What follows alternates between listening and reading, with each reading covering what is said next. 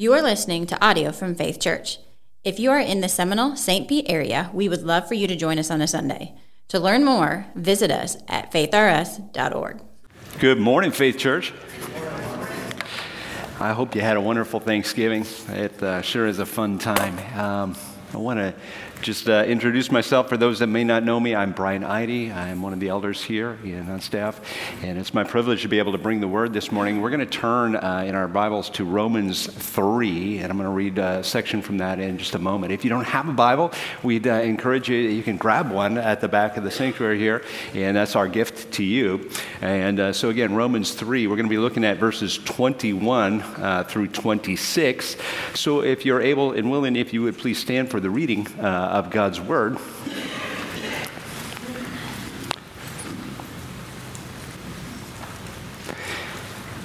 Paul writes in Romans 3:21, "But now the righteousness of God has been manifested apart from the law. Although the law and the prophets bear witness to it, the righteousness of God through faith in Jesus Christ for all who believe. For there is no distinction, for all have sinned and fall short of the glory of God, and are justified by his grace as a gift through the redemption that is in Christ Jesus, whom God put forward as a propitiation by his blood to be received by faith. This was to show God's righteousness because in his divine forbearance he had passed over former sins. It was to show his righteousness at the present time so that he might be just and the justifier of the one who has faith in Jesus. This is the word of the Lord. Man, you may be seated. Well, um, this past uh, you know month, obviously October 31 uh, is a day most people readily recognize as Halloween, uh, but a, a, smaller group of people might kind of also recognize historically that's when we commemorate or celebrate things of the Reformation, uh, the Protestant Reformation. And I was reading uh, more recently uh, as that date approached, um, just some some material that was asking what do Americans actually know know presently uh, about the Reformation. And the articles and the studies said, in their conclusion, there seems to be a lot of confusion. And so I thought, uh, what a great opportunity uh, just to dive into a few things here. Um, but before we do, some stats that would bear that out, right? Almost three in four Americans say they are familiar with the term Protestant. Three quarters would say that people must contribute their own effort for personal salvation. And more than half say that good deeds help someone to earn a spot in heaven. Now, 60% agree, though, that the death of Christ on the cross is the only sacrifice that could actually remove the penalty of their sin. But to complicate or to confound some of this and show the confusion, another study finds that nearly seven out of 10 Americans, including a majority of evangelical church attenders, believe that people are basically good.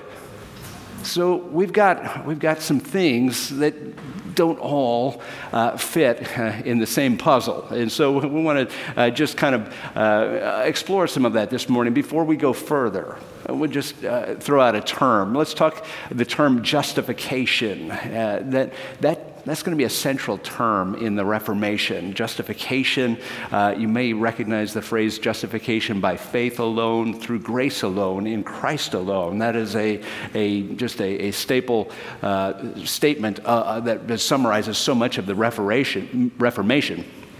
The idea of being just Seems simple enough, but let's just make sure we're on the same page. Just is, uh, to be just is to have something based on or, or behave according to what is morally right and fair. It's the idea that we kind of get the idea justice from, right? Uh, that's certainly a popular word in our present discussions, justice. And in legal terms, we even recognize this because what do we oftentimes call a judge? A justice, a justice of the peace, right? And so, uh, interesting. Uh, so, in broad terms, let's just throw this out broad terms theologically. Being justified would be to be made right with God. Okay, that, that makes sense. As straightforward as it sounds, though, we still, as I've mentioned, have so much confusion about this. And the question I want to ask here this morning is why is that? And I, am going to put up uh, at least three reasons this morning that I think will give some clarity to that.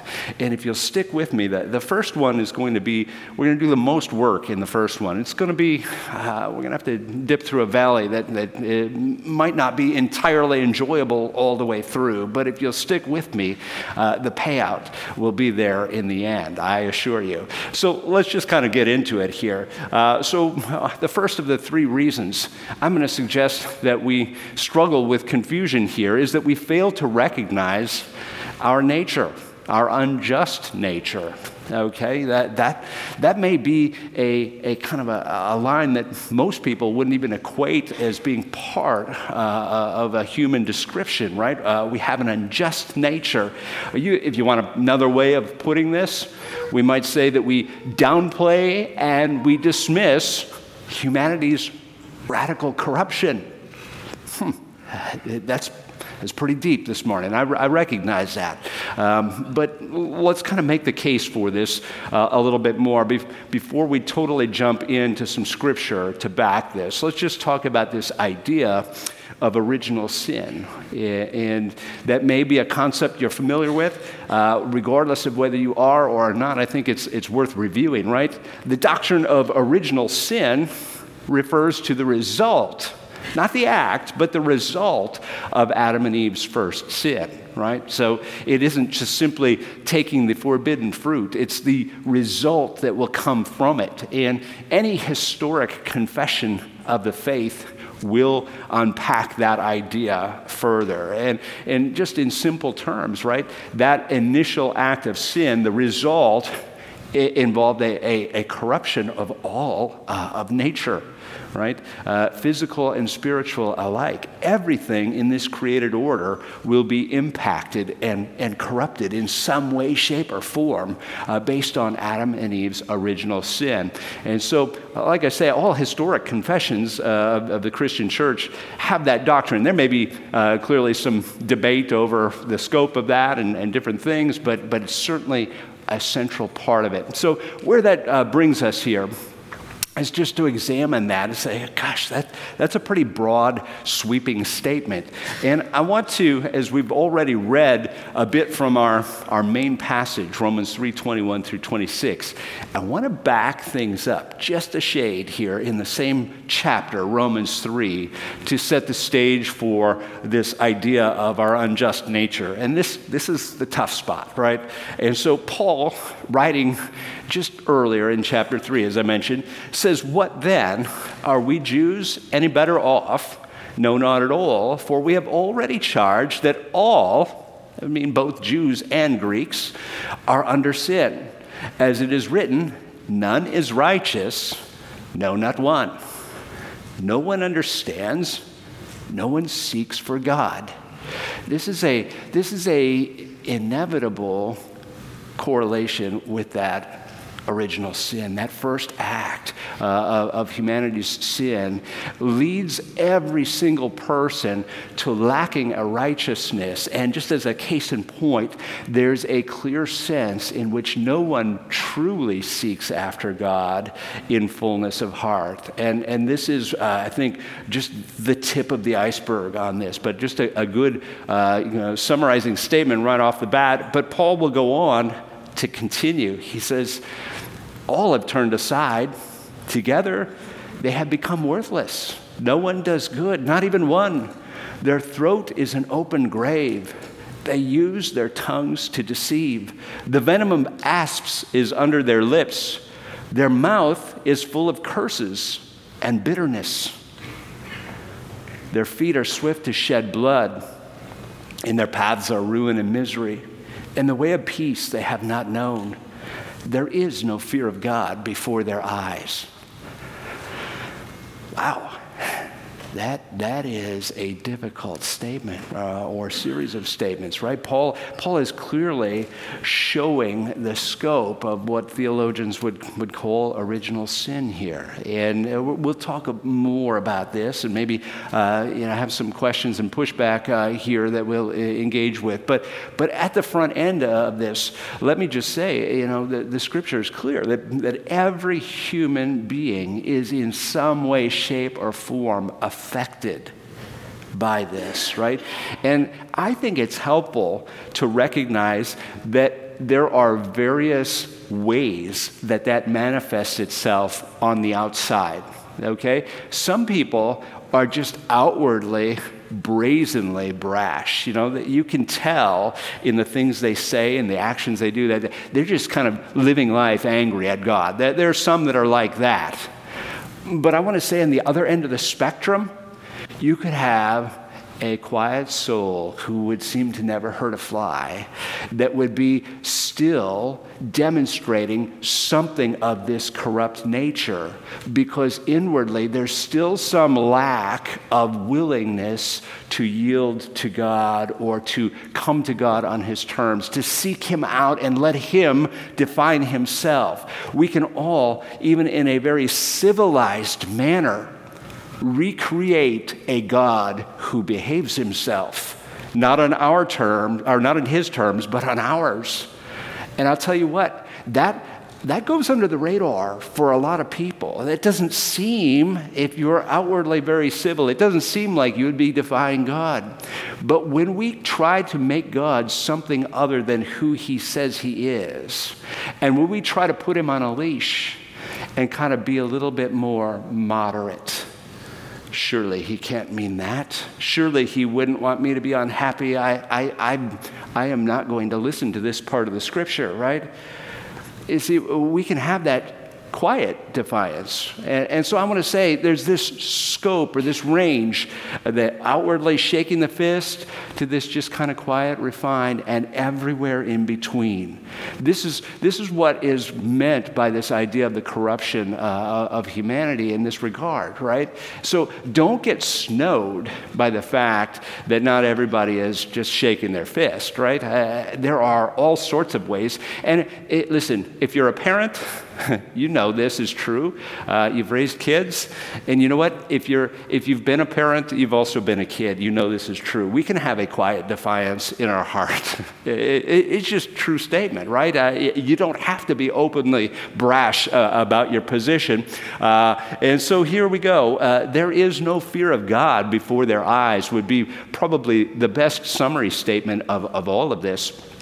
Well, let me uh, give us a little bit from the Westminster Confession. I said a moment ago that all historic confessions will acknowledge this idea of sin. Uh, the Westminster Confession says that since Adam and Eve are the root of all mankind, the guilt of, for this sin has been imputed to all human beings who are their natural descendants, having inherited the same death in sin and the same corrupt nature. This original corruption completely disinclines, incapacitates, and turns us away from every good, while it completely inclines us toward every evil. From it proceed all actualized sins. Let's be clear. When it says that it inclines us toward every evil, that doesn't mean every one of us is inclined to the same evils. It means that every evil that we see on the human scene is all attributed to this original sin. Let's just get practical here, right? Uh, instead of theological abstract, you turn on CNN, you turn on Fox News, I don't care which which 24 hour news cycle you like your source from all right you get online and get your news through whatever you know uh, social media platform i don't care where you get it the 24 hour news cycle bears this out every single day. You, you see the stories, I see them too, and you shake your head and you say, Oh, what has become of this world? The logical uh, you know, answer to that question that we oftentimes fail to connect the dots on is exactly what's stated here in Romans 3 uh, that we are demonstrating and bearing out the truth day after day after day that humanity has a corrupt human nature and, and that all of the various forms of evil, whether great or small, they all get back to this idea. And so, even that verse 15, swift to shed blood, doesn't that make up a number of our you know, uh, news stories that seem to sell and, and kind of keep that cycle alive? Sure, it does. Ruin and misery, peace. We, we all want world peace. But I'm telling you what, the deeper solution to world peace has to do with getting to the root of this original sin problem. And that is exactly, uh, you know, what is in view in our, in our sermon discussion today. Uh, before we move further, I want to say that the title of this sermon is called Just Astounding. And we got a little play on words here that we're going to work with, uh, make that more evident uh, as we go. Uh, but some of you, I, I know because I, have had these questions too. You may be sitting there quietly and, uh, you know, politely and saying, Really?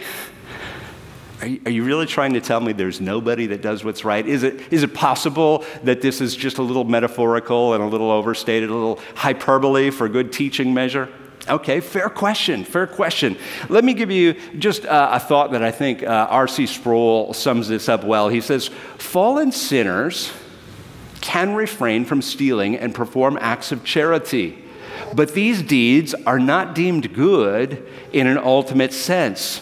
When God evaluates the actions of people, he considers not only the outward deeds in and of themselves, but also the motives behind these acts. The supreme motive required of everything we do is the love of God, a deed that outwardly conforms to God's law, but proceeds from a heart alienated from God, is not deemed by God a good deed. Wow, that, that is hard.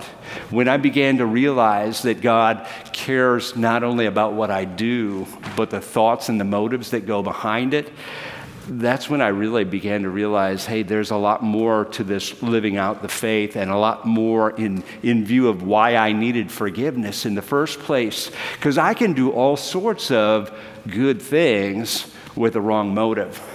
Now, teenagers, I wasn't trying to throw you under the bus earlier, right? As, as I mentioned, uh, parents and teenagers, right? I just know that as a teenager, I oftentimes obeyed externally, but was angry in my heart. I, I knew that oftentimes I had a rotten attitude in my heart and even would do a, a half hearted job for it, right? But still technically comply. And I think that's just a reminder. And parents, you, you know, you've been there too, you've done that. And certainly, if you're an employee, there's times where we're tempted that same way, right? Less than the best attitude. I'm telling you what, our omniscient God, who is worthy of all praise, is not snowed or pleased with, with half hearted or, or wrong hearted obedience, okay? And, and so uh, we, we would just basically call that elsewhere in Scripture. He says all of our righteousness is like filthy rags. Hmm it, that statement has to do with the fact that our motives don't always line up with what we're doing, right? There are various things that do we do that compromise that.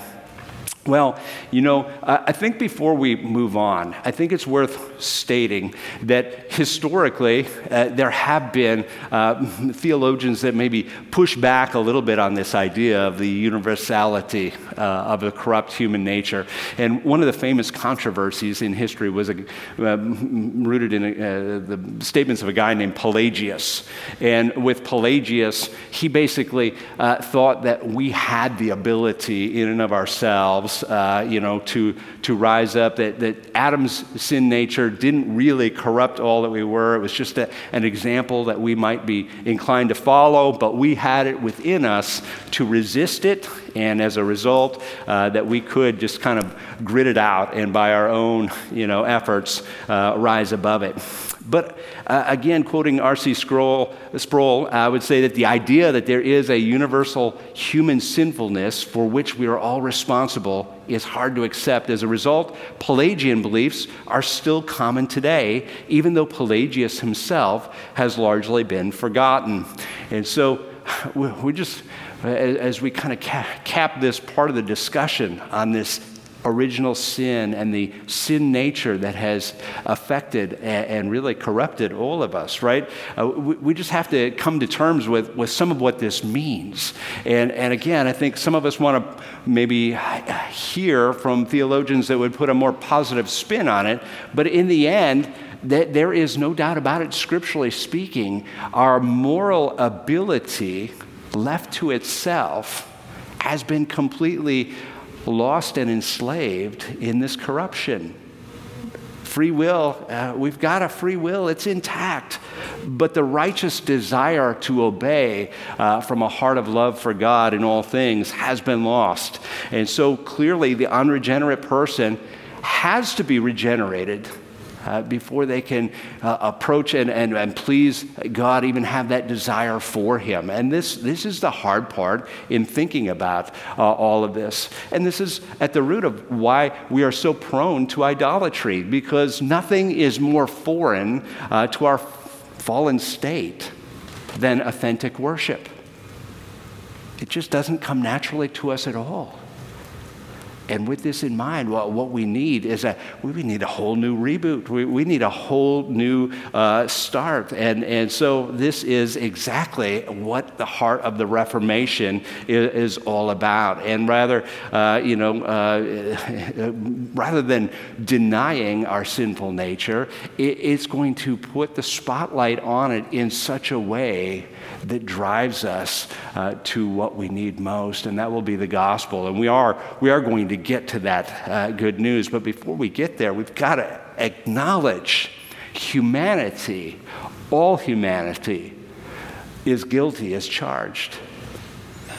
Just putting it out there bluntly and, and simply, right? The, the idea of a cure for any disease that is radical and invasive would be totally unappealing and even uh, something we would turn away to uh, away from uh, uh, with indifference or, or even uh, more with just a, a, disdain if it wasn't needed, right? Uh, the, the first step in us really growing in what God has for us is recognizing just how bad the situation was and just how radical of a solution is needed.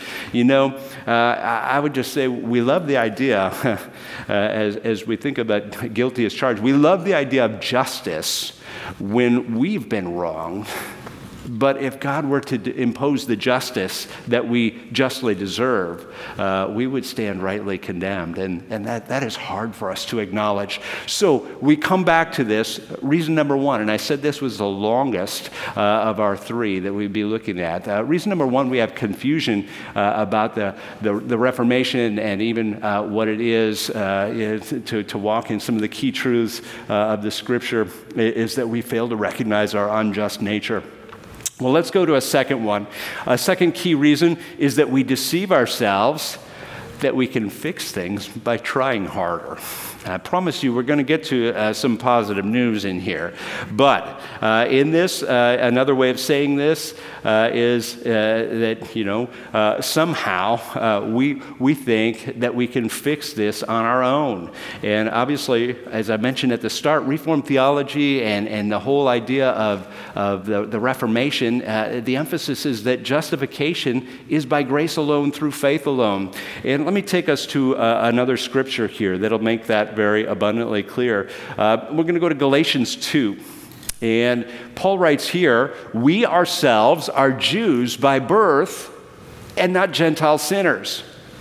Yet we know that a person is not justified by works of the law, but through faith in Jesus Christ. So we also have believed in Christ Jesus in order to be justified by faith in Christ and not by works of the law, because by the works of the law, no one will be justified. And remember back to the beginning uh, uh, of our discussion, right? That idea of being just is to be morally right, and that idea of, of broadly, theologically, to be justified is to be made right with God. Nobody Paul makes very clear nobody is going to be made right with God through the things they do. Through obeying rules and, and keeping laws. And that is by no means to suggest that rules and laws are, are you know, uh, no good for anything. But if you want to establish, as so many people do, right? Seven out of ten, uh, we're talking about at the beginning that people could, that things they did could earn them a good spot in heaven. we're, we're confused on this. And, and I'll, I'll, I'll, broaden the confusion level here. When you look at every world religion outside of Christianity, they're all rooted in things that you do climbing a ladder or bringing you closer to some realized, idealized state, okay? And Paul is just saying very clearly no, it can only happen through faith in Christ alone. Uh, there is no uh, confusion about that in the scripture. And again, uh, we, we, just met, uh, might mention just a, another scripture. Isaiah 64 would say, We've all become like one who's unclean, and all of our righteous deeds are like a polluted garment. We fade like a leaf, and our iniquities, like the wind, take us away. So we, we, need, we need this justification that comes by faith alone. Again, Westminster Shorter Catechism will define justification as the act of God's free grace by which He pardons all of our sins and accepts us as righteous in His sight. He does so only because He counts the righteousness of Christ as ours. Justification is received by faith alone. That's coming right out of the historic confession. And we're going we're gonna blow that up more uh, in this next point here. But uh, well, let's get to a third and final thought on our confusion about justification. And that third point related to this second one is going to be that we don't grasp the depth and the breadth uh, of our justification.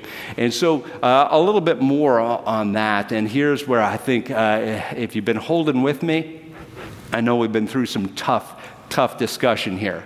It's going to get beautiful. And I just, I want you to hold on and, and kind of wait for what God's got for us in this. But uh, th- this, this three letter conjunction at the start of the passage that we really want to hone in on today, but hey, that conjunction is everything, right? That's the hinge from the discussion earlier in Romans 3, which was so difficult, right? None is righteous, not one. All have turned away, none seek God. The but here is a, is a beacon. It's saying, hey, there's hope. There is absolutely hope. Uh, it was so dark and so bleak and much worse than we could have ever imagined, much worse than we even acknowledge uh, on a typical day. We deceive ourselves otherwise. But there's hope. And here's that hope. Now the righteousness of God has been manifested apart from the law. Translated, right? Now, right standing with God, you having a complete right standing before God, is available apart from the law. Although the law and the prophets bear witness to it, the righteousness of God through faith in Jesus Christ for all who believe.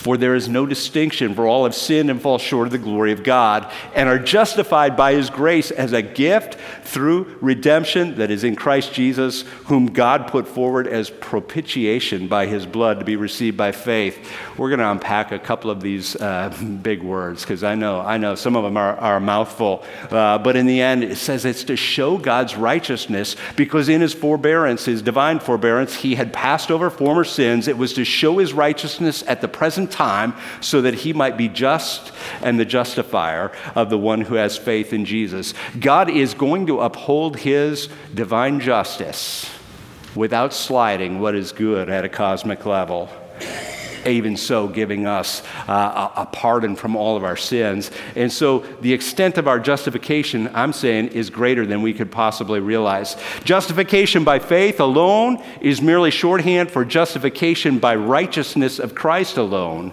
Uh, we must possess righteousness in order to be justified. The question, as R.C. Sproul puts it, is whose righteousness uh, justifies us. And so I think uh, this is a, a good opportunity to just stop and consider what this, what this means uh, fully, right? Not only are, are we trusting that Jesus cancels sin. And I think even the, the, the study or the survey kind of recognized that most people uh, recognize that Jesus Christ and Him alone could cancel sin, that His death on the cross was absolutely vital. But I'm saying we don't grasp the breadth or the depth of what He's done here because Christ did not come simply to cancel sin.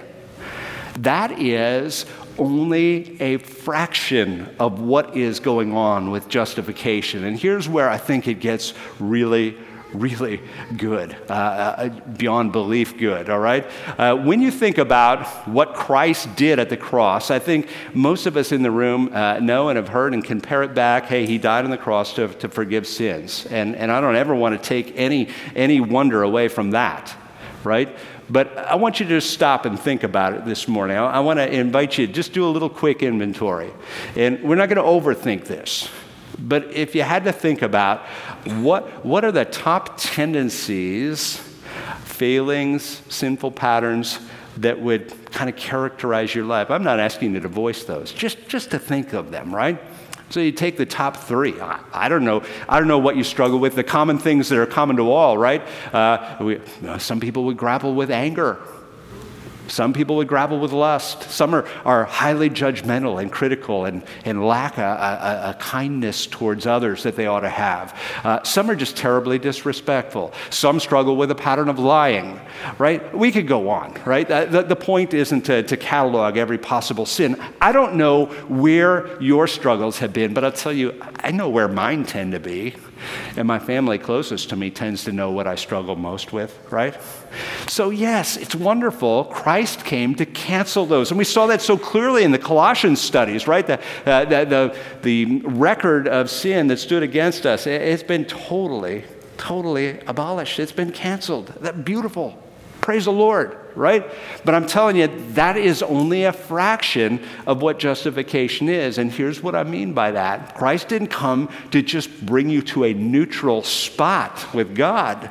Like, oh, canceled all those things, you're good now. Uh, no, that's still not good enough. Have you ever thought about why Christ had to come and live the full life that he did? Why didn't he just beam right down, kind of do the sacrifice, and take care of business right then? No, he had to be a baby first, right?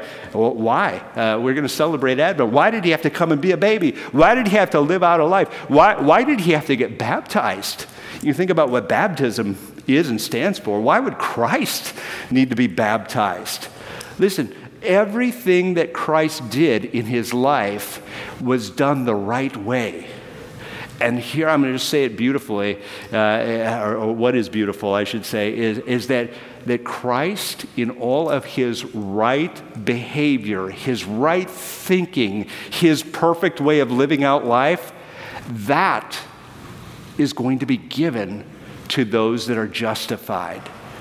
So when I say we don't understand the, the, the, the, depth and the breadth of it, most people want to stop at just being canceled of sins and, and brought to a neutral spot. But that's not enough.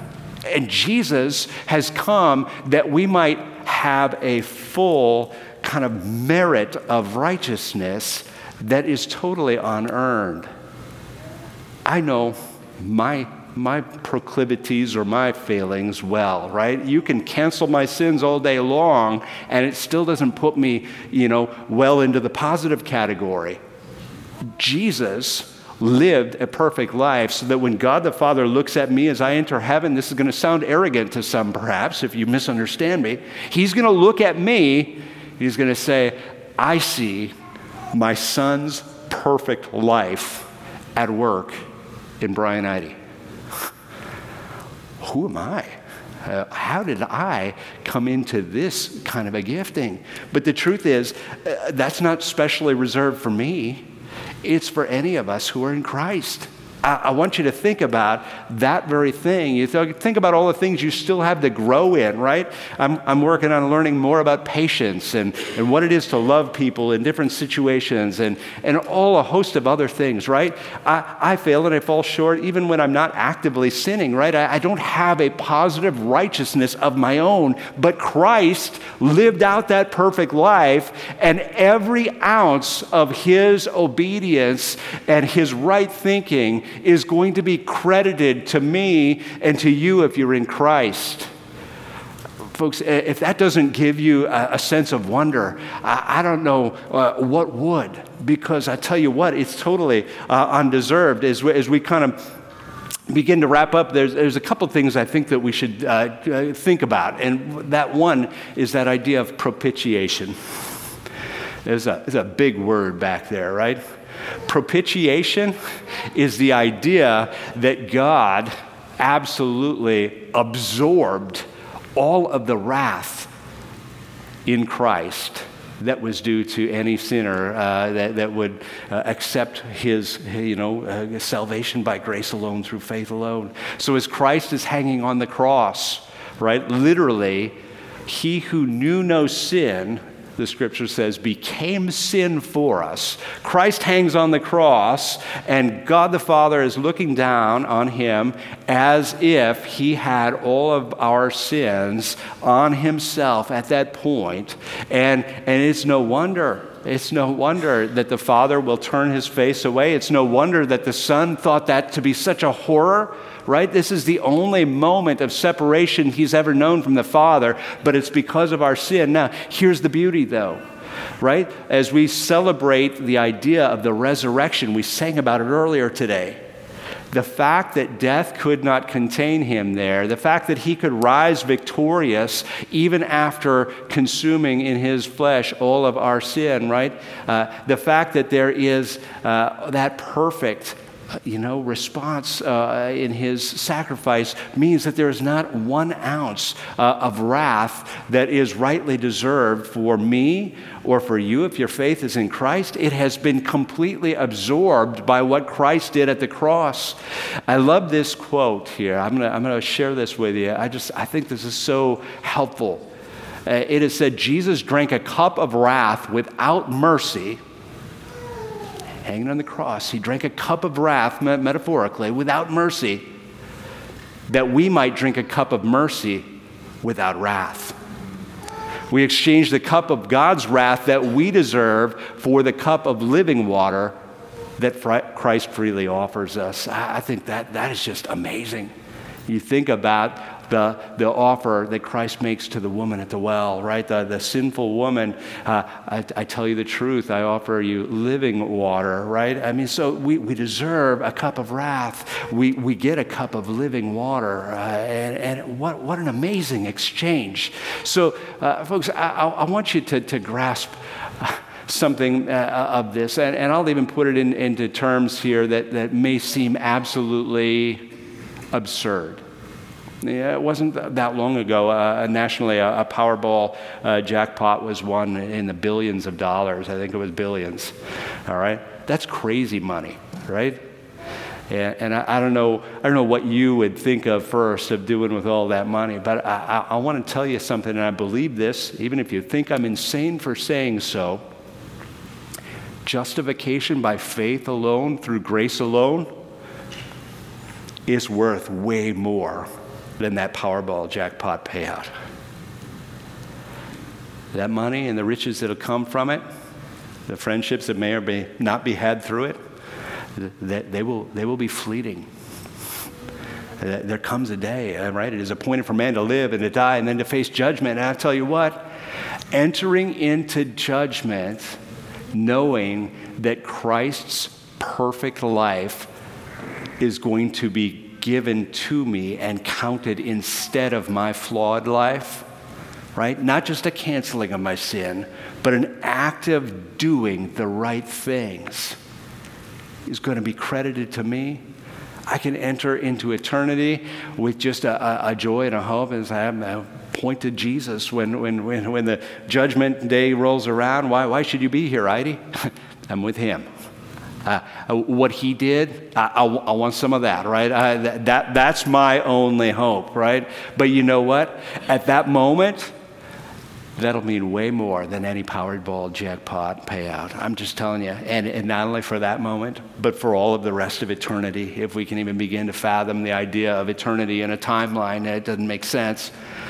Forever, right with God, enjoying the fullness of life in His presence, based on not my performance, but based on His. Again, I come back to it. How did I score this? And the answer, humbly speaking, is I didn't. Christ did. And when we talk about justification by faith alone, through grace alone, that's what we're relying on. We're relying fully on what Jesus has done. And so, just a couple of questions as we wrap up, right? A couple of questions. We got to ask hey, what, what, are you, what are you trusting in? If, if, you are, if you would consider yourself an unbeliever here this morning, I just got to be blunt. The scripture is very clear that all are sinful and, and that the right, the right response of a holy and just God is that that sin will be met with a full fury of the wrath that it deserves. And, and there's not going to be any scaling it back right? That, that, I'm, I'm not trying to be scary here. I'm just trying to be truthful, right? That, that, that is the true statement about where things are at. So if you're here this morning and, and you don't have a, an active trust in Christ, uh, let me appeal to you just out of a, an appeal of love. Uh, I, I, this gift is for you. It doesn't matter where you've been or what you've done. You can be justified freely, even today in this moment, by faith alone, through grace alone, in the work of Christ alone. And, and it doesn't matter, again, uh, where you've been, what you've done, who you are. Uh, one size fits all on this, but obviously uh, you have to come to that spot of acknowledging uh, that need and putting your trust there. But I would say there are probably a good number in this room that maybe you can relate to just kind of times where you lack a little bit of assurance. And, and it seems like, hey, things are up and things are down.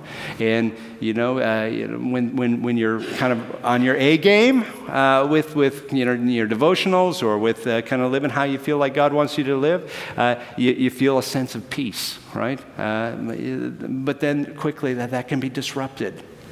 I will tell you what, in my own experience and, and in watching others go through difficulty, hey, there's two main reasons why people can really struggle with a lack of certainty here uh, and assurance and peace. One, if, if you're presently pursuing uh, a life other than what you know God has called you to, hey, there's, there's not going to be a peace in that. So uh, make, it, make it out of, out of the riches of what He's done here. Make it your purpose today to turn from uh, anything that you know is just actively displeasing Him uh, uh, your grace uh, is, is more than enough here through Christ uh, to, to cover that and to draw you uh, back into a, a, right walk with Him. But I'll tell you what, a second reason uh, is, is that a lot of people struggle with this because they're not fully convinced that the offer is as really radical as it is. And I think we need to renew this in our minds daily. And, and uh, maybe I'll, I'll, leave you with this thought this morning if you're struggling or, or you relate to this struggle. Uh, author Jerry Bridges has often been quoted as saying, For every one look you take at your own sin, take 10 looks at the cross. And by that, he, he means, hey, remind yourself of the radical truth of being justified through faith in Christ not only sins canceled, but Christ's right living, his right thinking, his right acting applied to you in such a way that God is looking over you with a smile. And I know when we struggle at times to, to find assurance, right? We're, we're, we're thinking, God must be angry with me. We're thinking, God uh, probably likes the other Christians uh, in my life better than he likes me because I just haven't been, I haven't been doing it right. I'm telling you what, when God looks at you, if you are in Christ, we need to be certain on this. He looks at you through the obedience, the perfect obedience of Christ Himself. And that's where verses like those in the Gospels that come out so clearly uh, when, when, when the Father says, This is my beloved Son with whom I love and with whom I'm well pleased. You, you remember that kind of a pronouncement about, about the time of Jesus' baptism? Hey, that's the statement that applies to your life if your faith is rooted in Christ, not based on how well you perform, but God looks at you and says, Hey, uh, you are my beloved son or daughter, and because of what my son has done, I, I see you in the light of him. And that's something we need to, we need to remind ourselves of day after day after day. And finally, let, let that just challenge us and, and spur us to living more fully for Him, right? We could talk a whole nother sermon about living a, a life on fire for God, uh, but it's got to be on this foundation of that God has already done everything for you canceling your sin and absolutely giving you the righteousness of Christ. Uh, what a beautiful thing. Would you pray with me? Heavenly Father, we just thank you this morning. We pray for your grace to be ever at work in our midst. Continue to strengthen us all. Even, even when we know these things, Father, uh, we, we just so often need to be reminded and renewed in them. The, the audacity, really, the audacity that you would lavish so much grace upon us when the scripture is so clear that we are undeserving. Oh, Lord, capture our hearts with that. I pray, Lord, if there are any struggling this morning with just a, a, sense that you love them and that, that your blessings are for them, I pray that these words would, would, would just be a balm to their soul. I pray that you would encourage and strengthen them and bring them to a place of renewed joy, Lord, for those who are in Christ, who are trusting in you. The lot has fallen in pleasant places. We are undeserving, Lord, but we rejoice. I pray too that you would help these truths to keep us humble. When we recognize that you are the one from start to finish that has done it all, not only canceling our sin, but establishing our goodness, there's no place for boasting. There's no place for looking down upon others, Lord, truly.